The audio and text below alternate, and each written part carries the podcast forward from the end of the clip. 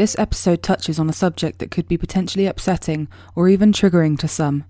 If you would prefer to sit this episode out, we totally understand. You can still keep up to date with the IoT podcast on LinkedIn or subscribe to our newsletter at www.theiotpodcast.com. Please make sure to take care of yourself, and we will see you again soon. Welcome to the IoT Podcast Show. I'm your host, Tom White. Today we are joined by Chris Slee.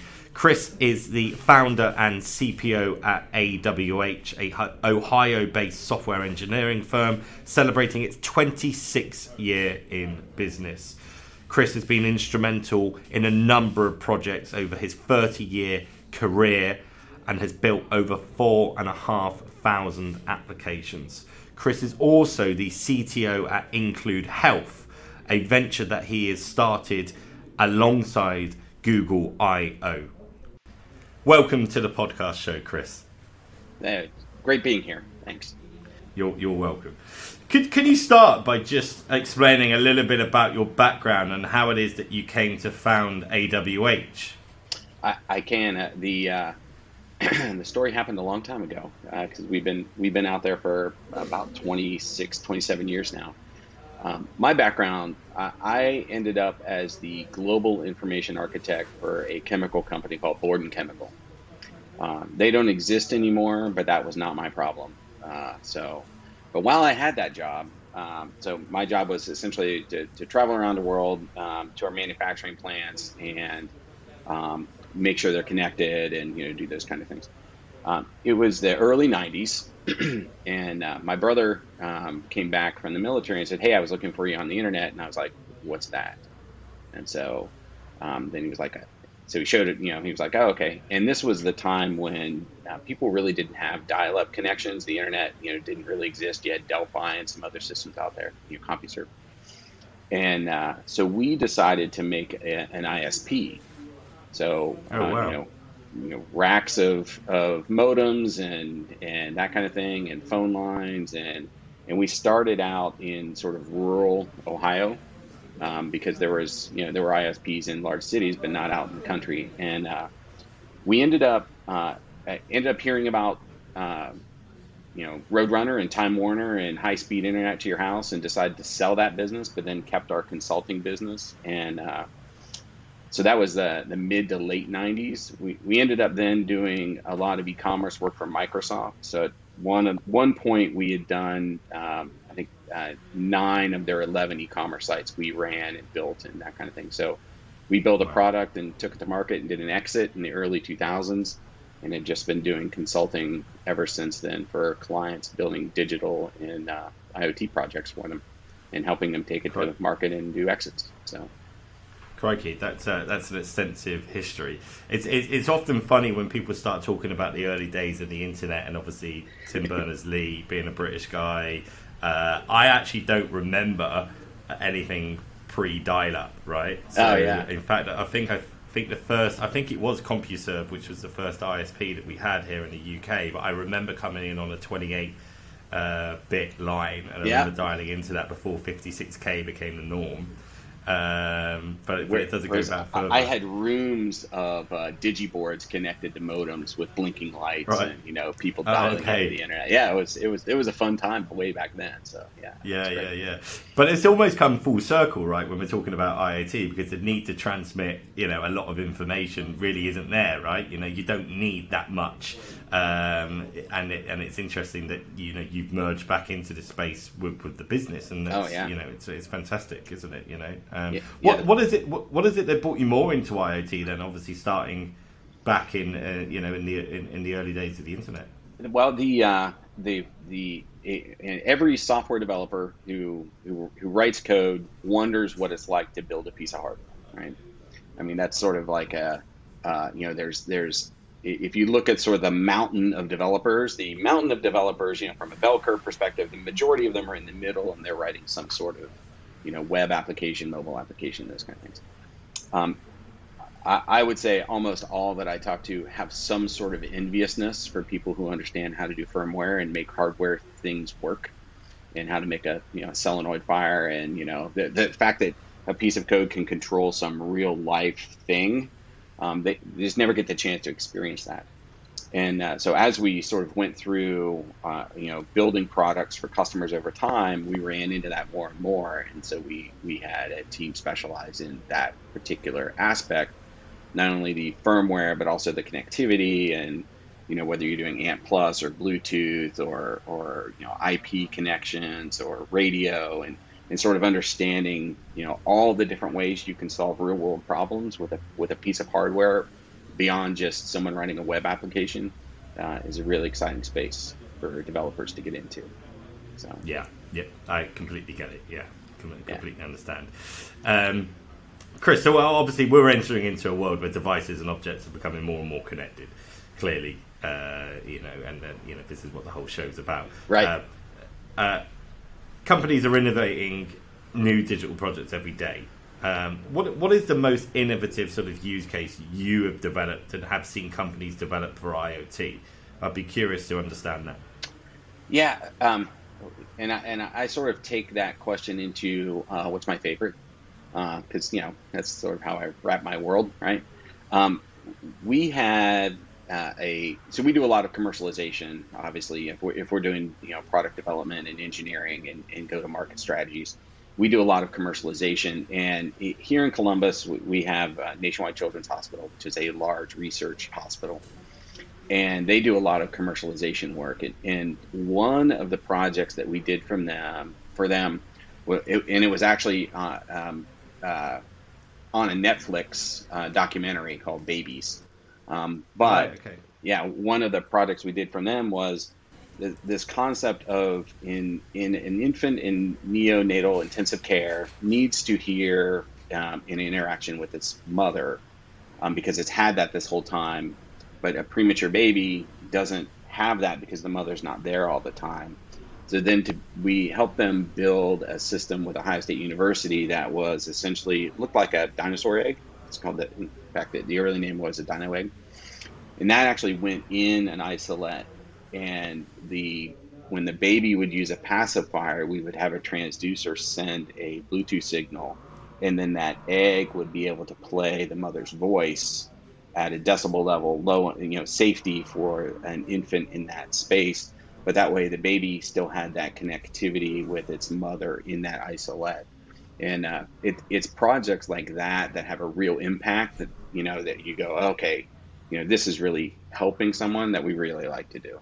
Yeah, I think that's fantastic, and it's often a thing that I say with guests on the show that my journey in tech has come from entertainment, doing a lot of work in the pay TV field, and advancements in that field from video compression, audio, etc. is fantastic, but ultimately it's just TV, it's just entertainment.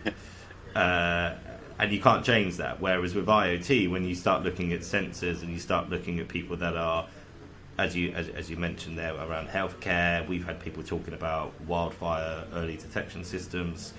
There's a really feel-good feeling there, isn't there? That you're actually doing something that is genuinely wholesome. And what better feeling is there than that? When we look at projects that we want to take on as an organization, we really have two sort of ramps. One of them is this particular project has a sort of a definite impact on somebody's life, or a community of people's life, right? Or the other projects we'd like to do are very technically challenging, type of never been done before, moonshot. How would you even do that? And when you can sort of combine those into projects where you're getting both sides of that equation, that those are really the projects that the team gets jazzed up about. Yeah, absolutely. So what's your thoughts on AI then, Chris? So in terms of the most prominent changes that AI has brought forward in software products and applications? Yeah, so like for instance, that first example, right? There's no AI there. It's I'm getting a transducer signal. Okay, I'm going to go do some action. I'm going to record how long we're playing. Those kind of things.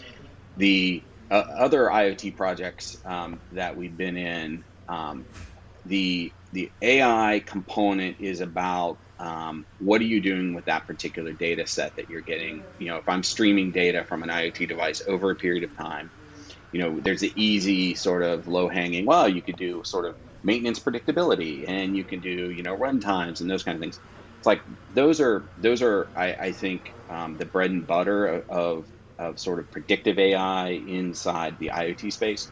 But one of the things that we're looking at now is understanding sort of the AI and the machine learning, not only on predictive maintenance and those kind of things, but actually how can it come in and help somebody do work? So understand something. So we have a concept out there with a client that we're working on that is, if I have a mobile device and I can work with a clinician and it's just listening to our conversation, like this conversation you and I are having right now.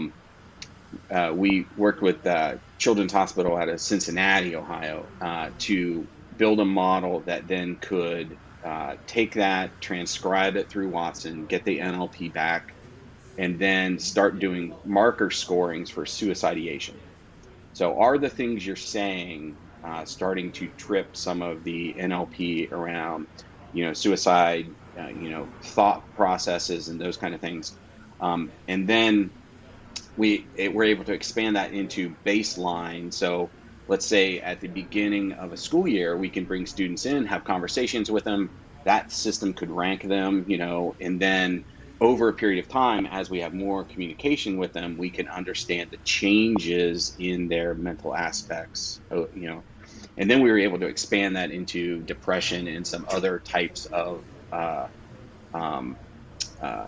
scoring mechanisms that allowed us to then understand how is this person doing mentally over a large sort of segment of mental, you know, illnesses. But that all came from being able to build models that understand, you know, language processing and what is the person saying and cadence of speech. And, you know, there's about 503 separate markers that are involved in those model outputs that then we start to use. And that's just all based on, you know, having a phone nearby.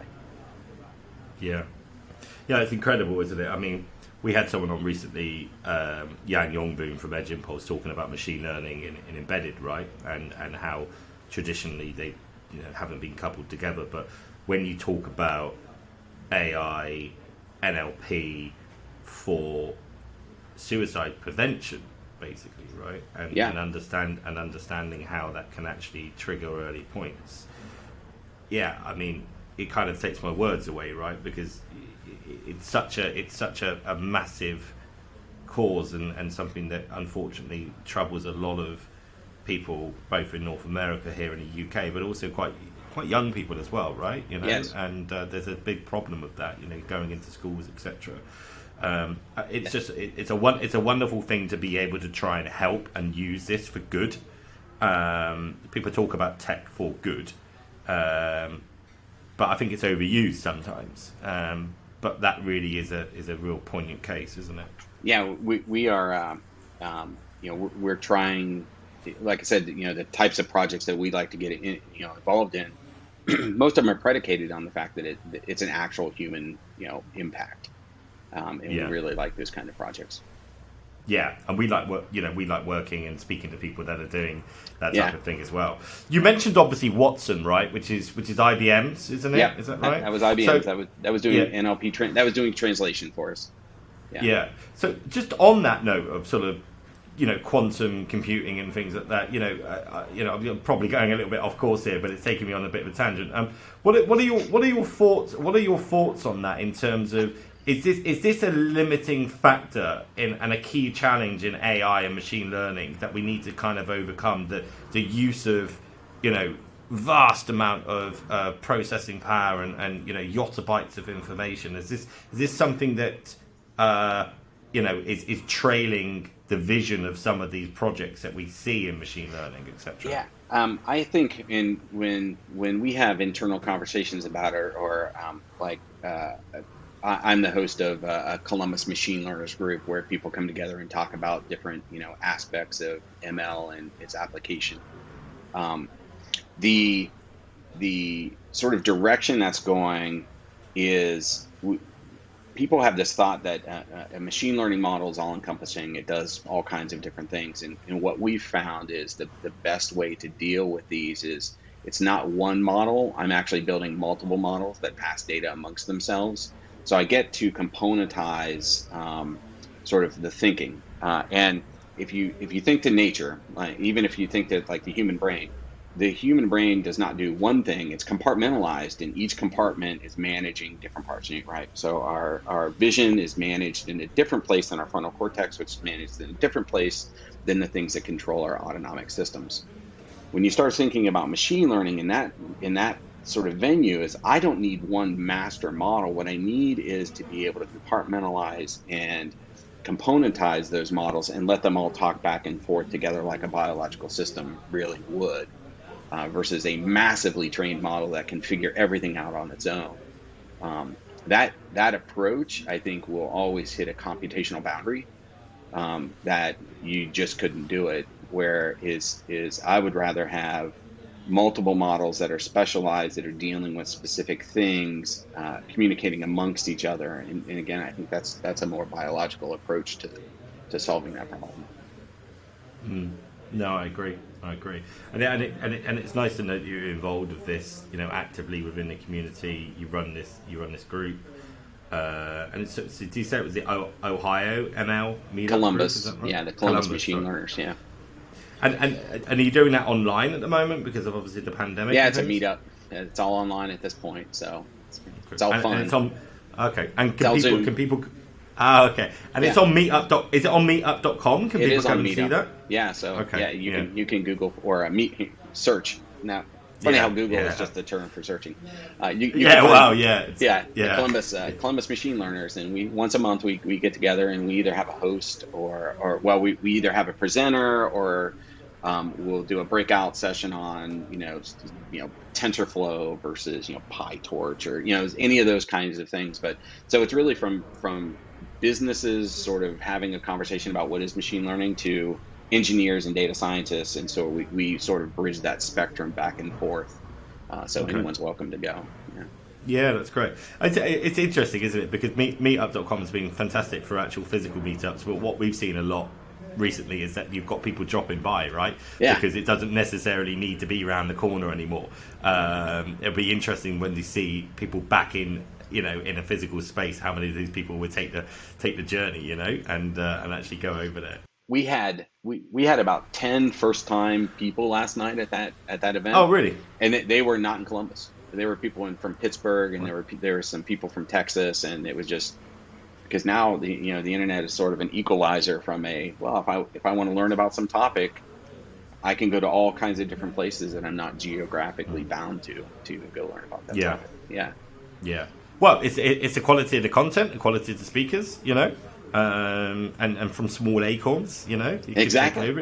It could be really big. So fingers crossed. But we'll talk about socials near the end of the show. Yep.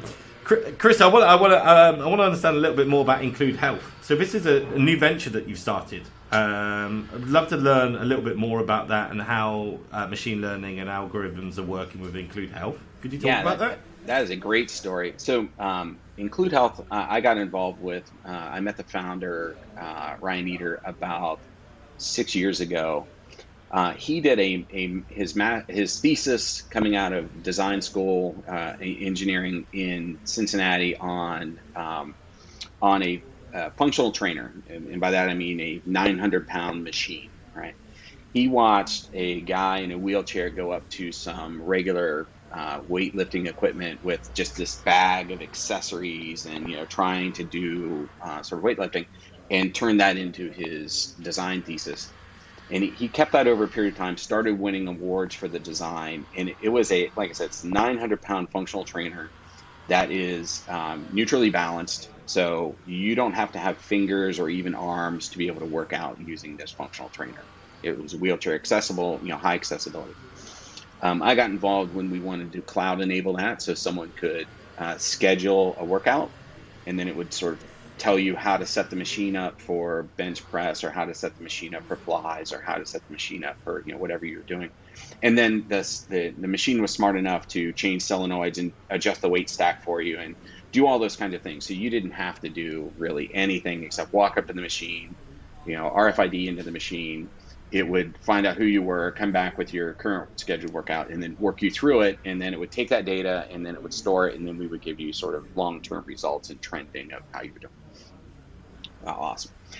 That is, I'm just envisioning it now. I'm surprised no one's done that before, right? Smart gyms, you know? Yeah. What's interesting is that machine, our target market was predominantly into healthcare and recovery, right? Physical therapy, occupational therapy. Then what happened was the organizations came in and said, hey, this is awesome. We love the platform. We love the fact that our clinicians could come in and schedule, you know, therapy for, you know, you, Tom. But we have other machines in our floor besides just this one, you know, functional trainer. We've got leg press machines. We've got regular fly machines. We've got bikes. We've got skiers. We've got all kinds of other stuff going on. And sort of at the same time, we were dealing with the Air Force, who wanted to use this from a performance perspective to track capabilities of people in their performance fitness labs, right? Because we could do that too. So we ended up building a sensor platform that would tie, and we actually have sensors that we could put on any piece of physical exercise equipment, and either through LiDAR or gyroscope, or accelerometers, right? So essentially I can stick it onto a leg press machine, and as you do leg presses, I can count your reps, I know your range of motion, I can tell, you know, from a resistance perspective, how much, you know, work you're doing, what's your velocity, all those kinds of sort of things. But now we can wire up any piece of equipment in a facility. We did that essentially by having an iPad nearby, so that became your screen, so you can watch the, you know, ROM gauge and rep counting, and it would tell you what you're supposed to do on this machine and, you know, those kind of things. So now, then we had this functional trainer, we had this IoT platform that got wired up, all that data then was streaming back to our cloud platform. And then we ended up doing some commercialization with Children's Hospital out of Cincinnati on something called Animate, which is they had noticed a problem where girls who were athletes were getting ACLs higher rates than boys who were doing similar kinds of sports, and they wanted to know why. So research sort of kicked off. And it turns out girls land differently when they jump in the air than boys do. They land with their knees in, which creates more stress than boys who land with their sort of knees straight. So then they started, you know, sort of trying to understand that problem, and realized that coaches needed to be able to train girls to do activities differently than boys. And then some additional research was done. So this is over a period of, you know, half a decade. And what sort of came out of that was, you know, understanding that there's a third type of memory that we have. You know, everyone talks about short-term and long-term, but there's something called procedural memory. And procedural memory is, if you've ever learned how to ride a bike, you will know how to ride a bike. And it's that one moment that it sort of clicks in your head that you understand the mechanics of riding a bike, you'll never forget. So you can not ride a bike for 30 years, and within seconds, you'll be riding the bike again. And that's a special kind of a memory that humans have called procedural memory. If you can train somebody to activate their procedural memory, then you can train them to jump and land correctly. What you can't do, however, is if you've ever tried to describe how to ride a bike to someone, you realize no words can ever let them understand that feeling when your procedural memory sort of clicks in, right? It's sort of like when you go to play golf and they give you like 50, 60, sort of work on this and change this and rotate here and, you know, move this and sweep through and, you know, backswing. And then then the instructor will look at you and go, just forget all that and just swing at the ball. It's like, well, which one is it? Do I need 50 instructions, or am I just going to swing at the ball, right? So They had a 40 mocap camera system, and they recorded people doing activities. And then what they did is they distilled that down into a simple concept that says, hey, I'm going to give you a square, and they were using HoloLenses. So we've got a square in front of you, and as you do the activity, if you don't deform the square, you're doing the activity correctly, but I'm not gonna tell you what the activity is or how to do the activity. Now we may go, well, the activity is squats, let's say, for instance. But I'm not going to tell you how to do a squat. You just start moving, and if you don't deform the square, you're doing it correctly. And so through trial and sort of, you know, you realize, okay, if I do it like this, I'm not deforming the square, and then you're actually doing the movement correctly. No one's told you how to do it, and your procedural memory will lock that in, and you will do that correctly every time from that point in the future. So then, that we did a commercialization and Include Health with them to be able to take that out into the market for physical therapy. We had essentially Azure Kinect cameras. We wired them up. We built the software, and then the pandemic hit, and we realized A, no one's buying functional trainers. B, no one's buying sensor platforms because we don't know when we're ever going to be in a gym again, and no one was buying cameras that you had to ship to people's homes for remote patient care. So we transition completely over to machine learning models and camera-based input that didn't have LiDAR. So this was a 2D camera system like our webcams. And through the webcam, we built enough models that now I can watch you and I can tell you what your range of motion is, and I can tell you what how flexed your knee is and what angle your knee is at just by looking at a camera. Mm. And in fact, today, as it turns out, at Google I/O, they're announcing a new model that we've been working with them on over the past 8 months.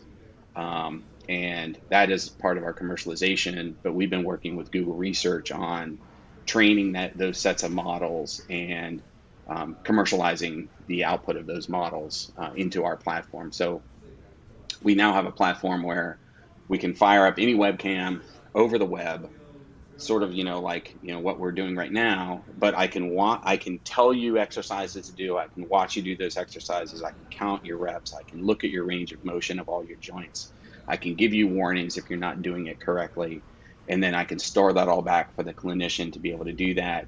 And that's how we're going to be able to help people progress, whether fall prevention or knee and hip replacements or other physical therapies in people's homes, without having to send devices to them. They can use any device they have to be able to do their therapy.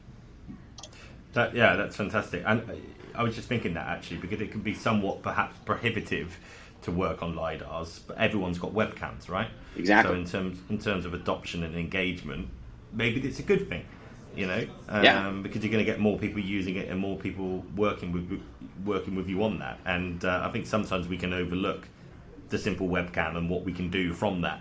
Another example of that is I know there's a few apps out there at the moment that will use a camera phone to identify potential cancerous moles and what have you, right? Yeah. And infections of the skin. And I think that's a really poignant point that you've made there, that, you know, often in the race for bleeding edge hardware and tech, sometimes we can overlook things that are already there that we can use, but perhaps we just haven't thought about yet.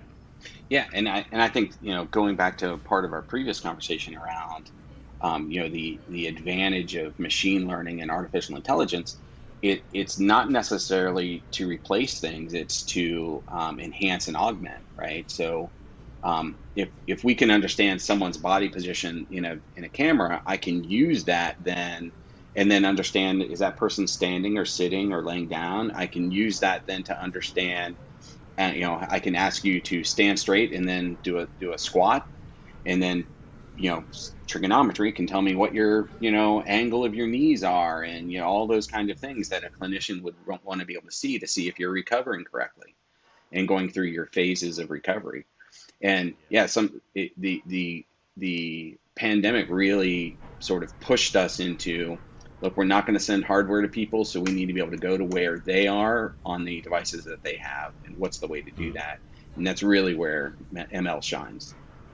Yeah, absolutely. And I think that's been seen several times with other businesses from a logistics standpoint. You know, companies sending hardware to people, laptops and what have you. Now there's a lot more VPNs, there's a lot more secure connections, because you don't necessarily need to do that. And I think there's an environmental impact on that sometimes as well, right?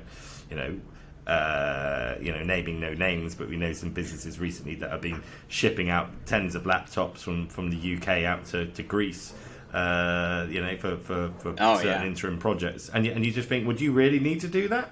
You know, really? You know, you could do a remote build on there, couldn't you? You could get it via a VPN, just a good fiber connection or what have you, and you'd be okay. So, yeah, I know, I completely agree. I think sometimes people... you know, have a hammer in their hand, and then everything has to be a nail because they know how to hammer a nail in place. But sometimes, you know, you want to start thinking about spot welding or, you know, some other way, right? Or maybe these things don't even need to be joined together, right? So you gotta sometimes just go way back and sort of think about the problem solution that you're trying to do. And what's the kudos to you, Yeah, no, I was saying kudos to you guys, right, for working with Google on that. I mean, that's really impressive. You know, clearly it says a lot about the provenance and what you're doing and some of the ideas that you've had. So that's fantastic. You know, we'd love to see what happens in the future within Include Health. Yeah, Google I/O, it'll be announced a little bit later today. There'll be a little bit. Oh, really? Yeah. Okay. Okay. Yeah. Oh, amazing. So at the time of recording, it's the 18th of May for people listening to this. So check back through the comments and have a look, and you can see the release. So yeah, congratulations on that. Thanks. Final question, and I've really enjoyed having you on the show, Chris. What excites you? So, you know, for the future of AI, machine learning, IoT, and what is your view on this whole utopian, dystopian view of the future? Where do you see it all going? I do not have a dystopian view of the future. I really look at it as a positive thing. And we as humans go through paradigm shifts, right? And we talk a lot about, you know, when cars came along, what happened to the buggy builders and hay farmers. And I mean, there will be changes in how things work. But on the other side of those changes is society more capable, better. You know, there's some question about you know, would we have more leisure time or not, or do we work more than in the past? I think we will do different things than we do now, but I think that there's an advantage to building better tools. We have since the very beginning, since we learned how to make fire, and then we learned how to chip flint, and then we learned how to make, houses. And we have always been on a continual progress of tool enhancement. And this is just another tool of enhancement along our evolutionary path. Yeah, completely agree. Chris, where can people find you online? Social media, find out more about Include Health and other things that you're doing. Where should they look you up?